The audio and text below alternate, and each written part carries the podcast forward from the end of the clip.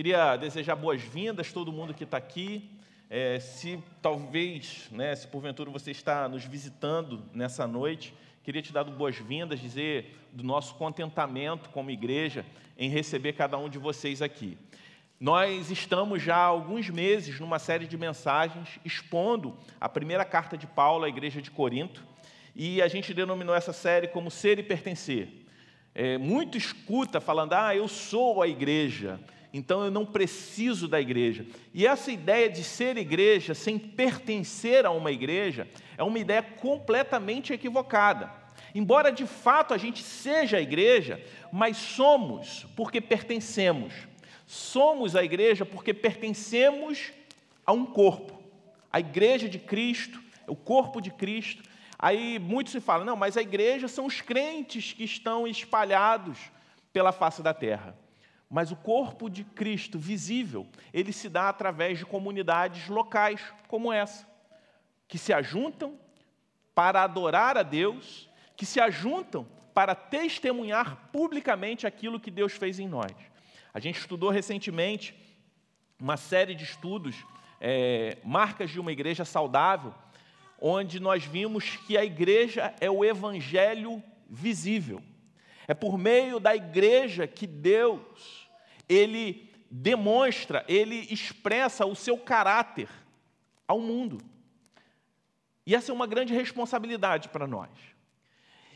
E falando sobre ser e pertencer, a gente escolheu a carta de 1 Coríntios para refletir a partir de alguns desafios que aquela igreja enfrentou e que nós, enquanto igreja, também enfrentamos entendemos que Deus ele está nos ensinando através da experiência desses irmãos do primeiro século, dos desafios, até mesmo dos erros, dos equívocos cometidos no passado, para que a gente seja aperfeiçoado também como igreja.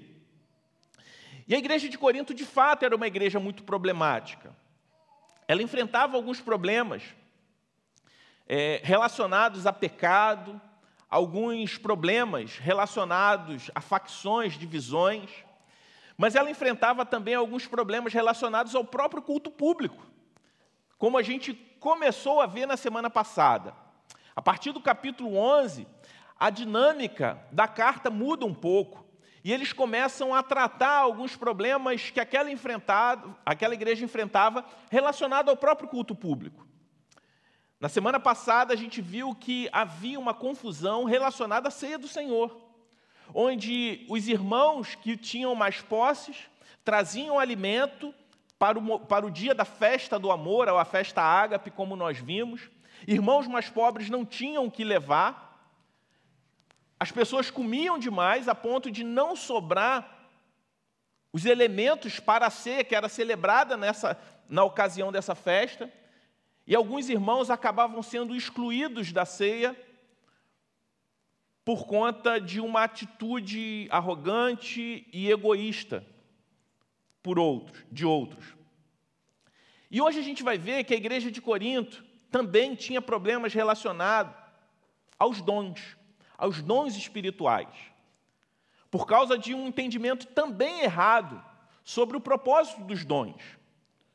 Os dons espirituais não foram dados à igreja para uma projeção pessoal, tampouco os dons são elementos para medir a espiritualidade de uma pessoa, e a gente vai ver que nem mesmo dá para se medir a espiritualidade, a saúde de uma igreja somente pelos seus dons. Porque quando a gente olha para a igreja de Corinto, nós vamos ver que era uma igreja cheia de dons mas uma igreja cheia de problemas também. Os dons são recursos que o próprio Espírito de Deus dá à igreja para o seu crescimento saudável e também para que as necessidades de cada membro sejam supridas. O foco do dom não está exatamente em quem recebe. O foco do dom está sempre em quem vai ser abençoado através do meu dom, através do seu dom. E é interessante porque existem alguns dons específicos, como o de ensino, que acaba colocando aquele que ensina em um certo destaque. O talento, a aptidão, por exemplo, para a música, acaba colocando os irmãos que servem no louvor em determinado destaque. Em alguns contextos, isso pode trazer uma compreensão equivocada e achar que alguns dons, como por exemplo a aptidão para tocar, e o dom talvez seja o dom do serviço, porque você coloca um talento a serviço da comunidade, da igreja, achar que esses talentos, esses dons são mais importantes. E achar que isso dá um destaque, é um, é, é um status. Possuir determinado dom, determinado talento.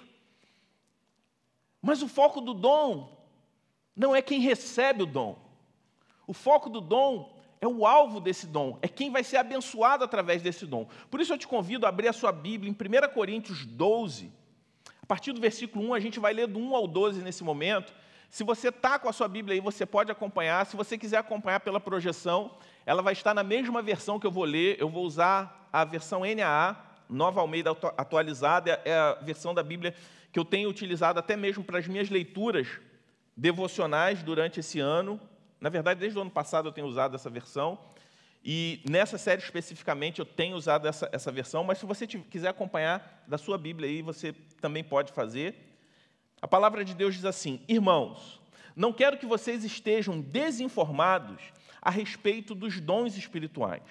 Vocês sabem que quando eram gentios, se deixavam conduzir aos ídolos mudos, conforme vocês eram guiados.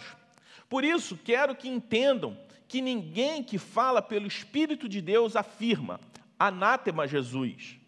Por outro lado, ninguém pode dizer, Senhor Jesus, senão pelo Espírito Santo. Ora, os dons são diversos, mas o Espírito é o mesmo. E também há diversidade nos serviços, mas o Senhor é o mesmo. E há diversidade nas realizações, mas o mesmo Deus é quem opera tudo em todos. A manifestação do Espírito é concedida a cada um visando um fim proveitoso, porque a um é dada mediante o Espírito a palavra de sabedoria, a outro, segundo o mesmo Espírito, a palavra do conhecimento, a um é dada no mesmo Espírito a fé, a outro, no mesmo Espírito, dons de curar a outro operações de milagres, a outro profecia, a outro discernimento de espíritos. A um é dada variedade de línguas e a outro a capacidade de interpretá-las. Mas um, mas um só e o mesmo Espírito realiza todas essas coisas, distribuindo-as a cada um individualmente conforme ele quer. Porque assim como o corpo é um e tem muitos membros, e todos os membros, mesmo sendo muitos, constituem um só corpo. Assim também é com respeito a Cristo. O apóstolo Paulo ele começa falando sobre dons, sobre a variedade de dons. Ele começa explicando sobre o propósito dos dons, sobre um fim proveitoso para a igreja no exercício dos dons. Paulo começa falando qual deve ser a nossa atitude em relação aos dons. Na versão que foi lida, diz que nós não podemos ser desinformados a respeito dos dons. Talvez na sua versão esteja, você não pode ser ignorante a respeito dos dons. E a palavra aí, citar ignorância, não é ser ignorância no aspecto de ser rude, mal educado, mas ser ignorante a respeito de um assunto específico. Nem todo mundo domina todos os assuntos. Existem alguns assuntos que a gente acaba sendo ignorante a respeito daquele assunto. Mas existem alguns assuntos relacionados à nossa fé que nós não podemos ser ignorantes nós não podemos ser desinformados. Por exemplo, lá em Tessalonicenses, o apóstolo Paulo fala, usa essa mesma expressão para falar: vocês não podem ser ignorantes a respeito daqueles que dormem, ou seja, aqueles que já morreram, Ou seja, você não pode ser, se você é cristão, você não pode ser desinformado a respeito, você não pode ser ignorante a respeito do que acontece com o ser humano após a sua morte física, se ele é um crente ou ele não, não é crente. A respeito do que vai acontecer quando esse mundo que nós vivemos acabar. A gente não pode ser ignorante a respeito da volta de Jesus. O apóstolo Paulo faz isso lá. E ele usa essa mesma expressão, ele fala a mesma coisa sobre esse tema, sobre dons. E sobre a questão dos dons, existem alguns grupos, ou algum, algumas posições em relação a eles. Existem aqueles que são denominados os cessacionistas. O que seria isso? São aqueles que creem que os dons existem, mas que existem alguns dons que foram específicos para a igreja do primeiro século, para a expansão do evangelho. Que alguns dons, especificamente, inclusive, que o apóstolo Paulo menciona em alguns momentos em suas cartas, foram restritos àquele tempo específico. E quem defende essas posições? Eu não quero entrar no mérito, a gente vai falar um pouco mais sobre os dons mais para frente ainda nessa série. Se sustentam biblicamente sobre isso. É fruto de uma pesquisa, de um estudo a respeito dos dons. São pessoas que saíram da inércia, da ignorância em relação a, a, aos dons, e a partir da reflexão bíblica entendem que os dons existem, que Deus continua instrumentalizando a igreja através dos dons, através da atuação do Espírito Santo, mas que existem alguns dons mencionados nas Sagradas Escrituras a respeito das igrejas do primeiro século que foram específicos para aquela época. Mas existem aqueles que não necessariamente são cessacionistas por um entendimento bíblico, mas são ignorantes. E são esses que o apóstolo Paulo está, está repreendendo. São aqueles que não conhecem nada sobre os dons e nem se interessam em saber. E essa posição não pode ser uma posição de um cristão. É um tema importante para a vida cristã. Tem aqueles que são medrosos, é uma terceira posição. São aqueles que, por medo dos excessos em relação aos dons, preferem não se aprofundar muito sobre essa realidade da vida cristã. E existe um quarto grupo, que são aqueles que creem que os dons, todos os dons, existem até hoje, que creem na contemporaneidade dos dons. São aqueles que creem que todos os dons, sem exceção, continuam existindo da mesma forma hoje como existia no passado.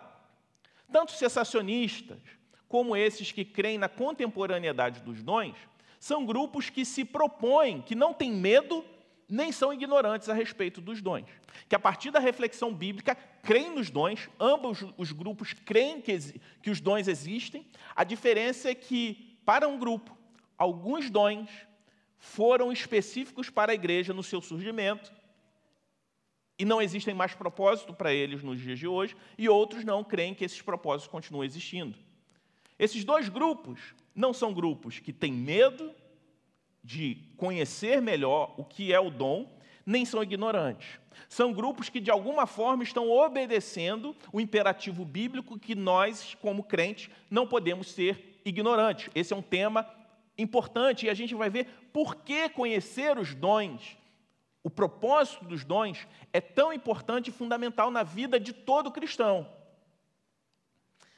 Sobre se somos cessacionistas ou se cremos na contemporaneidade de todos os dons, a gente vai falar um pouco mais à frente, não hoje.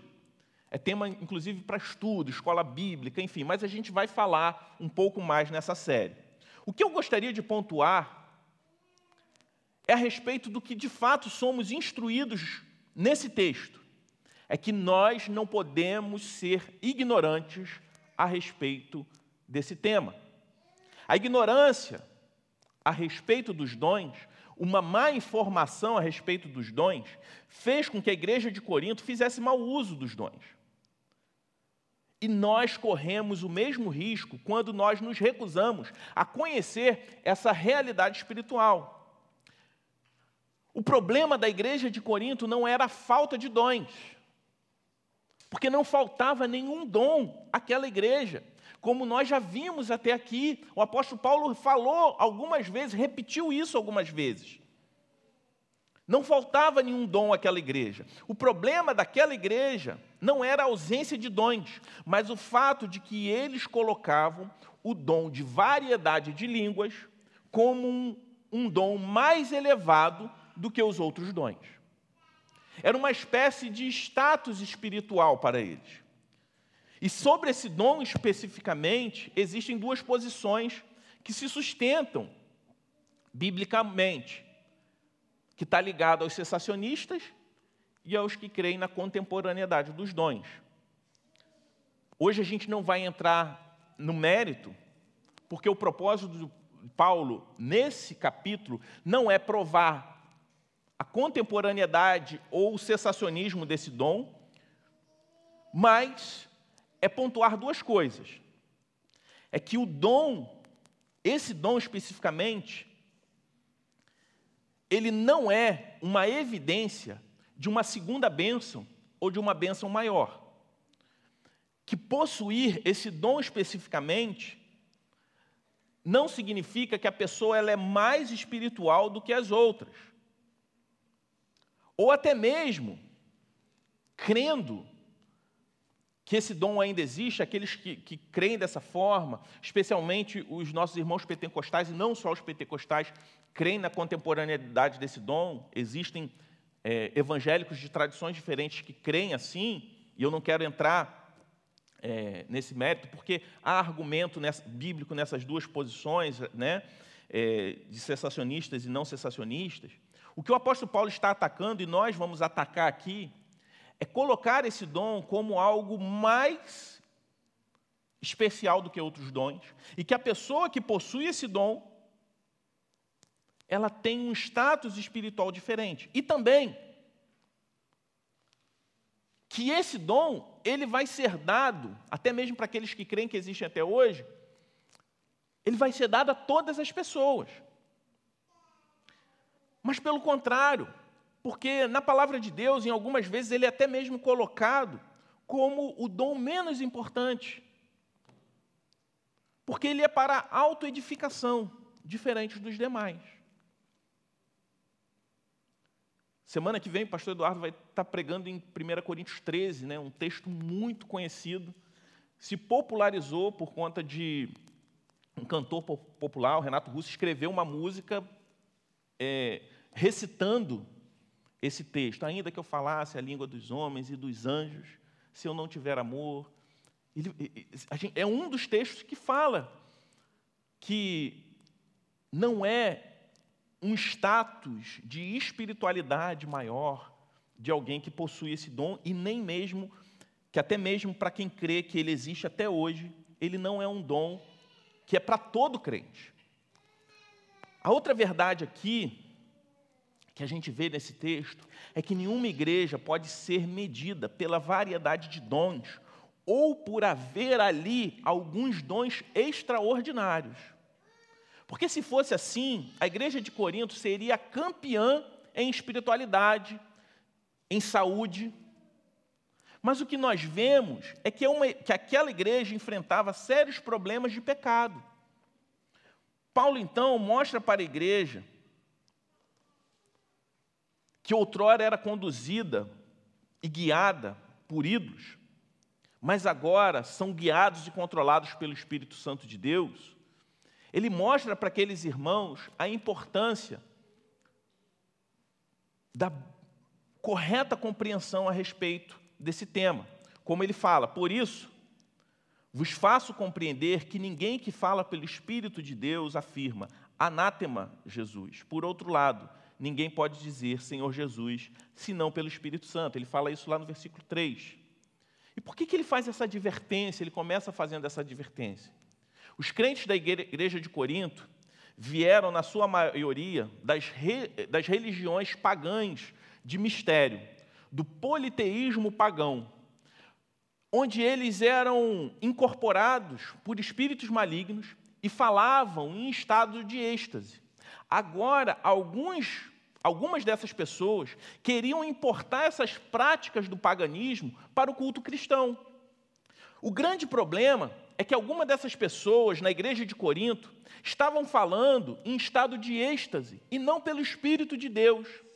E nesse momento de êxtase, algumas pessoas diziam: anátema Jesus, ou seja, amaldiçoado seja Jesus.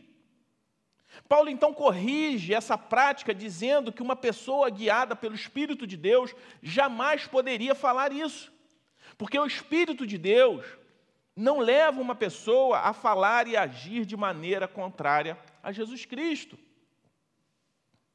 O ministério do Espírito Santo é glorificar e exaltar a Jesus.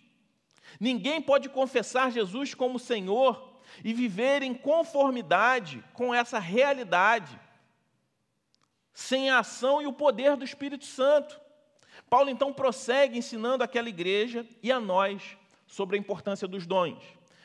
Eu queria voltar no 12 e avançar com vocês até o 31. Porque assim como o corpo é um e tem muitos membros, e todos os membros, mesmo sendo muitos, constituem um só corpo, assim também é com respeito a Cristo. Pois em um só Espírito todos nós fomos batizados em um só corpo, quer judeus, quer gregos, quer escravos, quer livres. E todos nós foi dado beber de um só Espírito. Porque também o corpo não é só, não é um só membro, mas muitos. Se o pé disser, por que não sou mão, não sou corpo? Nem por isso deixa de ser do corpo. Se o ouvido disser, por que não sou olho, não sou do corpo? Nem por isso deixa de ser do corpo. Se todo o corpo fosse olho, onde estaria o ouvido? Se todo ele fosse ouvido, onde estaria o olfato? Mas Deus dispôs os membros, colocando cada um deles no corpo como ele quis. Se todos, porém, fossem um só membro, onde estaria o corpo? O certo é que há muitos membros, mas um só corpo. Os olhos não podem dizer à mão: não precisamos de você. A cabeça não pode dizer aos pés: não precisamos de vocês. Pelo contrário, os membros do corpo que parecem ser mais fracos são necessários. E os que parecem menos dignos no corpo a este damos muito maior honra. Também os que em nós não são decorosos, revestimos de especial honra. Ao passo de que os nossos membros nobres não têm necessidade disso. Contudo, Deus coordenou o corpo, concedendo muito mais honra àquilo, àquilo que menos tinha, para que não haja divisão no corpo, mas para que os membros cooperem com igual cuidado em favor uns dos outros. De maneira que, um, que se um membro sofre, todos sofrem com ele. E se um deles é honrado, todos os outros se alegram com ele. Ora, vocês são o corpo de Cristo e individualmente membros desse corpo. A uns, Deus estabeleceu na igreja, primeiramente apóstolos, em segundo lugar, profetas, em terceiro lugar, mestres, depois operadores de milagres, depois os que têm dons de curar, ou de ajudar, ou de administrar, ou de falar em variedade de línguas. Será que são todos apóstolos? Será que são todos profetas? Será que são todos mestres? São todos operadores de milagres? Todos têm dons de curar? Todos falam em línguas? Todos têm dom de interpretar essas línguas? Entretanto, procurem com zelo os melhores dons. E eu passo a mostrar-lhes um caminho ainda mais excelente. O que, que nós vemos aqui? Vemos Paulo escrevendo essa carta para a igreja de Corinto com um chamado para uma unidade em meio à diversidade. Temos a tendência de pensar em unidade como uniformidade. E o que Paulo fala é sobre uma diversidade, porém em unidade. Ele compara a distribuição de dons a partir da soberania de Deus, como ele mesmo fala, Deus divide, espalha esses dons da forma como ele quer, para a edificação de um corpo, de maneira que cada um de nós se compara a um membro de um corpo humano, onde cada órgão, cada membro do corpo humano tem uma função específica, diferente dos outros órgãos, porém cooperando para o mesmo propósito. Porque se um membro do corpo perder a sua função, todo o restante fica desajustado. Eu mencionei aqui algumas semanas atrás, a igreja sabe, em novembro do ano passado eu tive Covid, e uma das sequelas é que até hoje o meu olfato não retornou completamente. Até algumas semanas atrás eu estava zerado de olfato. De algumas semanas para cá, ele tem voltado gradativamente, eu sinto algumas, alguns cheiros ainda muito fracos. E como outros sentidos ficam desajustados, como você fica desajustado quando você perde o olfato. É um impacto grande na sua vida. E eu percebi o impacto de se perder o olfato após perdê-lo. Enquanto você não perde, você não sabe né, o impacto que isso traz. Da mesma forma que você, né, aqueles que perderam paladar, aqueles que têm algum problema e perdem outro sentido, como a visão, como o restante do corpo sofre. Da mesma forma que se você machuca, sei lá, o seu dedo, o dedo não sofre sozinho, é o corpo que sofre. Todo o corpo sofre por uma enfermidade, por uma inflamação, uma unha inflamada, encravada. Todo o corpo sofre, todo o corpo fica doente. E é sobre isso que Paulo está falando. Se um membro perde a sua função, afeta todo o corpo. E da mesma forma, se todo o corpo quisesse, todos os membros do corpo tivessem a mesma função, esse, esse corpo estaria em desajuste. Essa é a diversidade e unidade. Unidade e diversidade. Diferente de uniformidade. Aquela igreja baseava sua unidade na uniformidade. Achava que o dom mais especial era a variedade de línguas e que aquela era uma evidência de um status espiritual que todos deveriam experimentar. Quem não possuía aquele dom, de alguma forma era excluído, porque eles baseavam essa unidade numa uniformidade. E a uniformidade pode levar uma igreja à morte. A vida é um equilíbrio de unidade e diversidade. Por isso, Paulo compara a igreja a um corpo que foi batizado em um único espírito. Logo, nós somos a comunidade aonde Deus habita. O conceito que somos templo do Espírito Santo pode nos trazer uma ideia equivocada sobre uma espiritualidade individual. Não estou falando que individualmente Cristo não habite em nós através do Espírito Santo. O que eu estou dizendo é que sem comunidade, sem comunhão, não há vitalidade no corpo. O que faz de nós corpo, habitação de Deus, é exatamente o senso de pertencimento a essa comunidade que Deus habita. Mesmo nos momentos que eu não estou junto, reunido com os demais membros, esse senso de compromisso e pertencimento é o que mantém a vitalidade e a saúde da minha espiritualidade.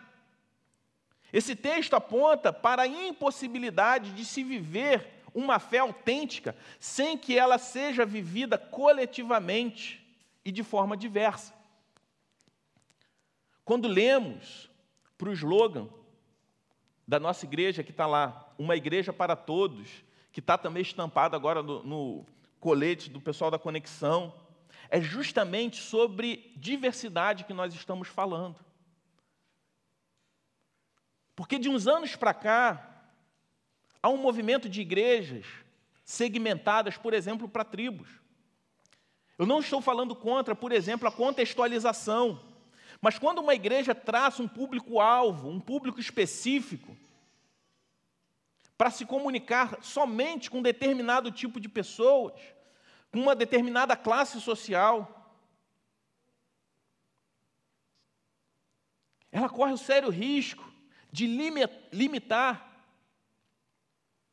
a graça cativante de Deus nessa diversidade. Existe um livro, inclusive, muito bom, publicado pela editora Fiel, chamado Comunidade Cativante, que fala exatamente sobre a importância dessa pluralidade de gerações, de culturas dentro da igreja. Quando fazemos assim, a gente acaba sendo orientado por uma cultura de mercado e não pela palavra de Deus. A igreja não pode se render a demandas seculares. Nós precisamos nos render ao reino de Deus.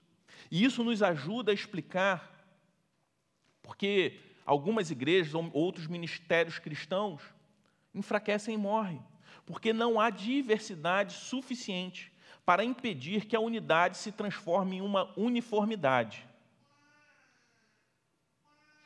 No entanto, a diversidade não controlada pode destruir a unidade.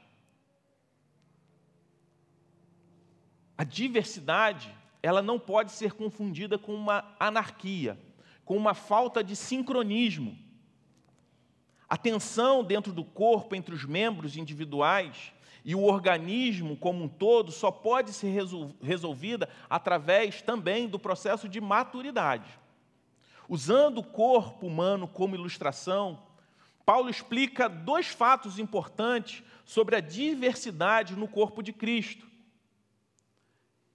que nos faz entender o porquê existem membros diferentes com dons diferentes e a importância disso para a vitalidade da igreja de Cristo. O primeiro propósito que nós vemos é crescer, viver e servir. Nenhum membro deve se comparar a qualquer outro membro, pois cada um é diferente e igualmente importante para Deus e para a sua igreja. Suponha que seria capaz eu seria capaz de aprender a andar com as mãos, treinando muito, com equilíbrio, mas eu sempre vou preferir usar os meus pés, afinal de contas, os pés foram feitos para isso e não as mãos. Da mesma forma, o ouvido não pode ver e o olho não pode ouvir. Cada corpo, cada órgão do corpo exerce uma função crítica. Afinal de contas, ninguém nunca tentou cheirar com o ouvido. Cada dom é importante, cada talento, cada característica particular é importante para o corpo.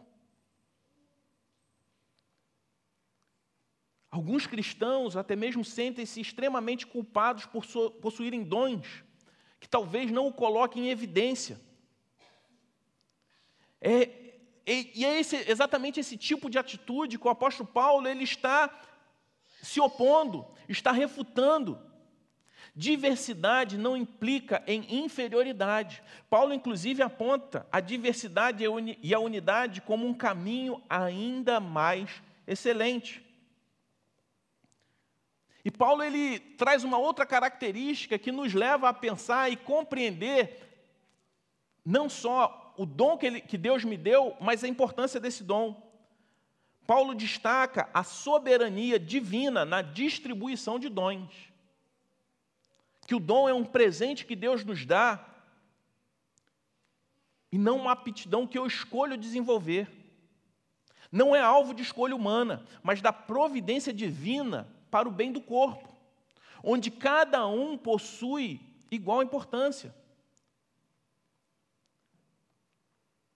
Se a gente não compreender isso, a gente vai começar a imaginar que Deus, que o Senhor cometeu algum erro concedendo dom a alguém. Quando entendemos a soberania de Deus, entendemos que a sua vontade é boa, perfeita e agradável, que o Deus que nós servimos é conhecedor, é detentor de toda a sabedoria, e Ele te deu um dom específico, e esse dom precisa ser colocado à disposição do seu povo, do povo de Deus. Entendemos esse caminho mais excelente, que Deus é um Deus de excelência. a gente consegue compreender a dimensão do dom. O segundo aspecto que Paulo destaca aqui, do propósito do dom, além de crescer, viver e servir, é aprender que somos mutuamente dependentes. A diversidade no corpo é evidência, é a evidência da sabedoria de Deus. Cada membro precisa dos outros membros e não pode se dar o luxo de ser independente. Quando uma parte do corpo torna-se independente, isso gera um problema sério, que pode levar até mesmo à enfermidade e à morte.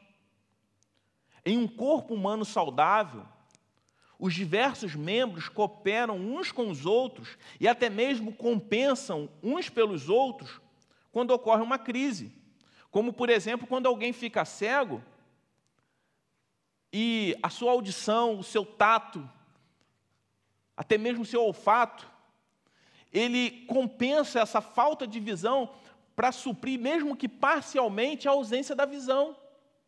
Não sei quantos de vocês conhecem alguém que, que, que é cego e ele desenvolve essa habilidade com outros sentidos, porque o corpo, os diferentes sentidos, os diferentes órgãos compensam, cooperam um com o outro para que tudo vá bem. Essa analogia que o apóstolo Paulo faz da igreja com o corpo não é à toa.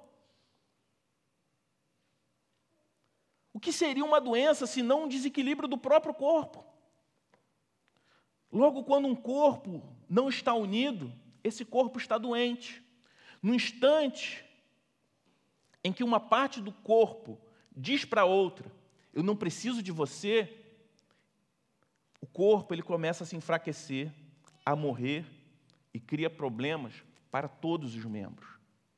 O desejo de Deus é que não haja nenhum tipo de divisão na igreja. Quando os membros co competem entre si, a diversidade nos conduz não à união, mas à separação. Mas quando os membros cuidam uns dos outros, a diversidade conduz para a unidade de maneira que os membros cuidam uns dos outros. E como nós fazemos isso? Quando nós funcionamos como membros do corpo de acordo com a vontade de Deus. E a partir disso, ajudamos os outros membros a fazer o mesmo.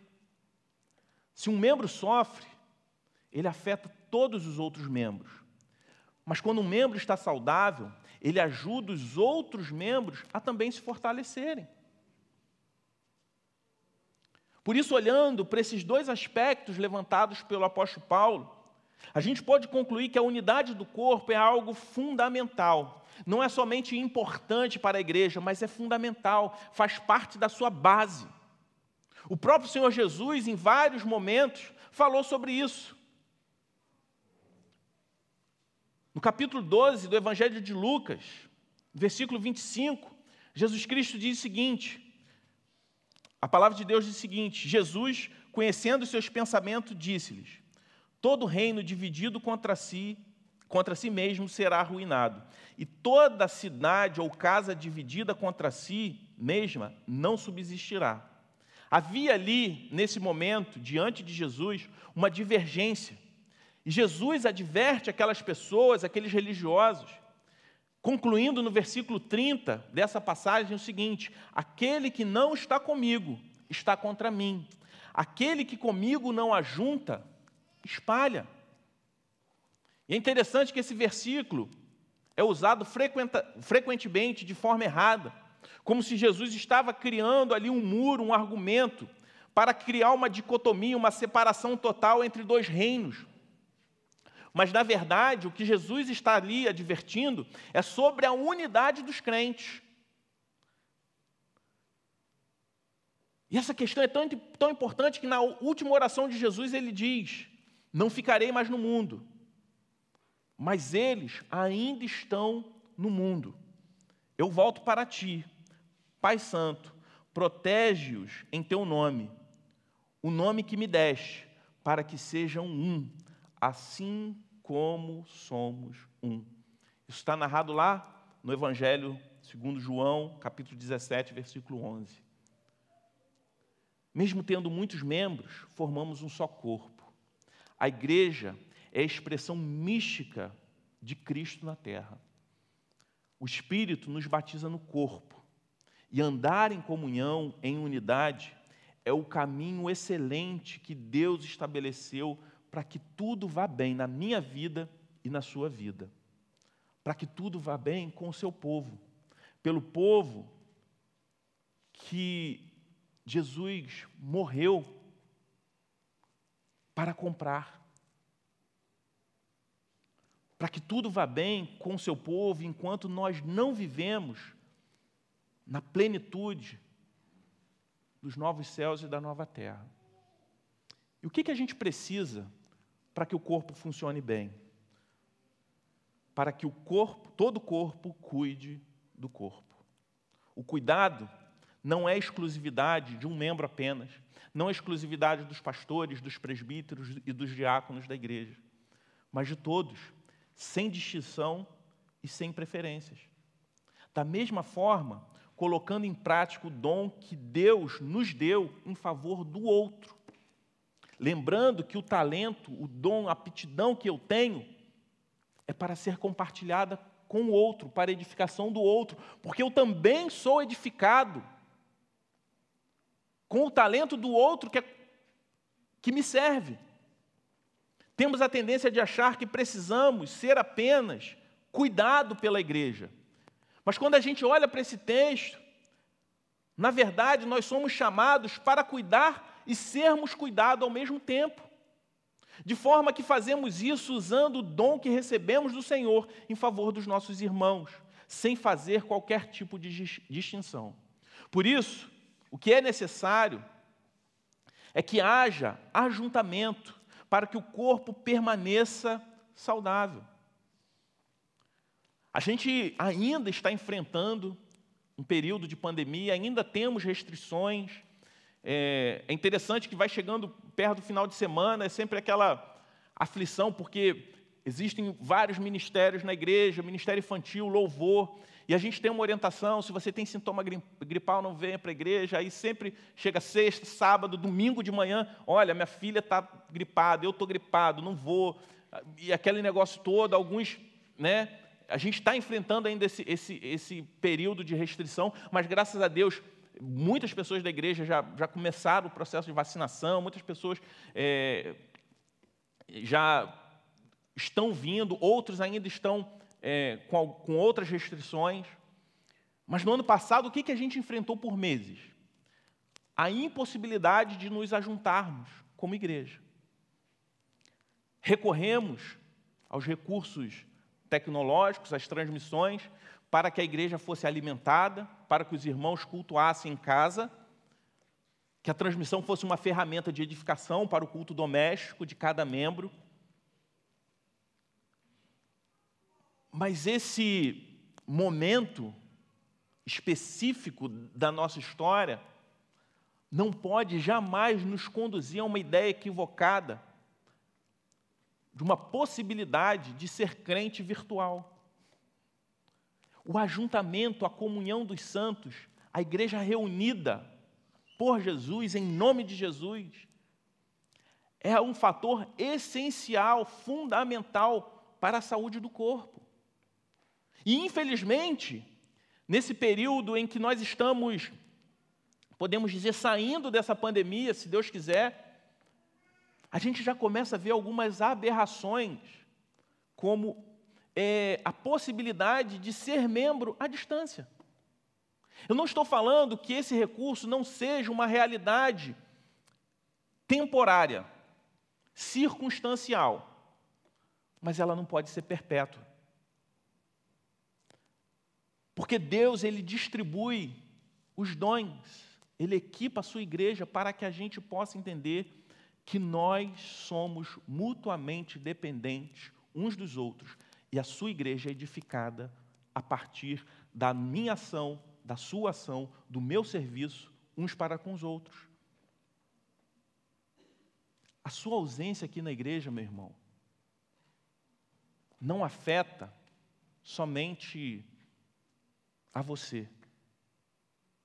Afeta você primeiramente, mas afeta também a todo o corpo. Quantos de nós já tivemos a ilusão de que poderíamos viver uma vida cristã autêntica em casa? É como se a gente amputasse um dedo, deixasse ele separado do corpo e achasse que aquele dedo não fosse necrosar e morrer. É exatamente isso. Essa comparação com o corpo não é uma alusão aleatória, mas uma realidade sobre como funciona a vida cristã. A vida em comunidade nos dá o senso de pertencimento, porque não há vida desconectada do corpo. O corpo é o veículo que Deus usa para que o espírito produza vida em cada um de nós. É a partir do corpo que nós recebemos conselho, cuidado, oração, encorajamento, ajuda. Se não estamos recebendo isso, precisamos buscar. Se não estamos fazendo isso, precisamos nos disponibilizar. Porque é isso que Deus espera de nós. Todos nós bebemos de um espírito. E a fonte de onde bebemos é essa comunidade. E por que, que nós fazemos isso? Fazemos isso em resposta àquilo que Deus fez por nós. Porque, mesmo di, diante do fato de que nós nascemos distante de Deus, que nascemos no estado de separação a Ele, como pecadores incapazes de nos achegarmos a Ele pelas nossas próprias pernas, pelas nossas próprias forças, ou pelo nosso próprio talento. O que Deus faz? Ele olha para nosso estado de miséria, para nossa nossa condição, a nossa incapacidade. Nós estávamos perdidos e Deus envia para nós um presente. E a palavra presente, em alguns idiomas, como no inglês, é a mesma usada para dom, porque dom é um presente e Deus nos dá um presente. E esse presente é o seu Filho Jesus Cristo. Deus nos dá o que havia de mais precioso, que era o seu único Filho, para que ele fosse a propiciação dos nossos pecados e fosse o caminho, a reconexão nossa, seres humanos mortos espiritualmente, com a nossa fonte de vida, o nosso Criador. Então, quando nós compartilhamos um talento precioso que temos e cantamos uma canção, a terceira canção do dia hoje, intencionalmente, os nossos talentos não são nossos, são de Deus, foi Deus que nos deu. Por mais precioso que seja o seu talento, nada se compara o valor de Jesus Cristo, o único Filho de Deus que foi sacrificado, moído e morto, para que nós fôssemos adotados também como filhos de Deus. A nossa condição era de perdição e Deus envia o maior presente de todos e nos dá o dom da salvação. Jesus veio com um propósito que não era pessoal. A sua glória foi derramada em favor de outros que não mereciam. No livro de Romanos, na carta aos Romanos, o apóstolo Paulo vai dizer que Deus nos amou quando nós ainda éramos seus inimigos o dom, o presente de Jesus, o dom que ele possuía era de ser o único capaz de cumprir completamente a lei, de não de pisar nessa terra, foi o único que pisou nessa terra sem cometer pecado algum. O seu mérito, o seu talento, que é de ser o único habilitado a ser salvo, ser aprovado por Deus, não beneficiou a si mesmo, mas beneficiou a nós. Então, quando nós devolvemos, quando nós compartilhamos aquilo que Deus nos dá, fazemos isso em resposta a um Deus que se doou por nós. Assim como Deus dá dons diferentes a nós, para que façamos pelo outro aquilo que o outro não tem, aquilo que o outro não, tem, não possui o dom para fazer, Jesus, que é o nosso Salvador, é o único que tem essa prerrogativa para suprir a necessidade que todos nós temos, que é a necessidade de ter um grande Salvador. E somos edificados na operação do Espírito em nós, servindo uns aos outros, através dos nossos dons, através dos nossos talentos. Foi assim que nós fomos alcançados.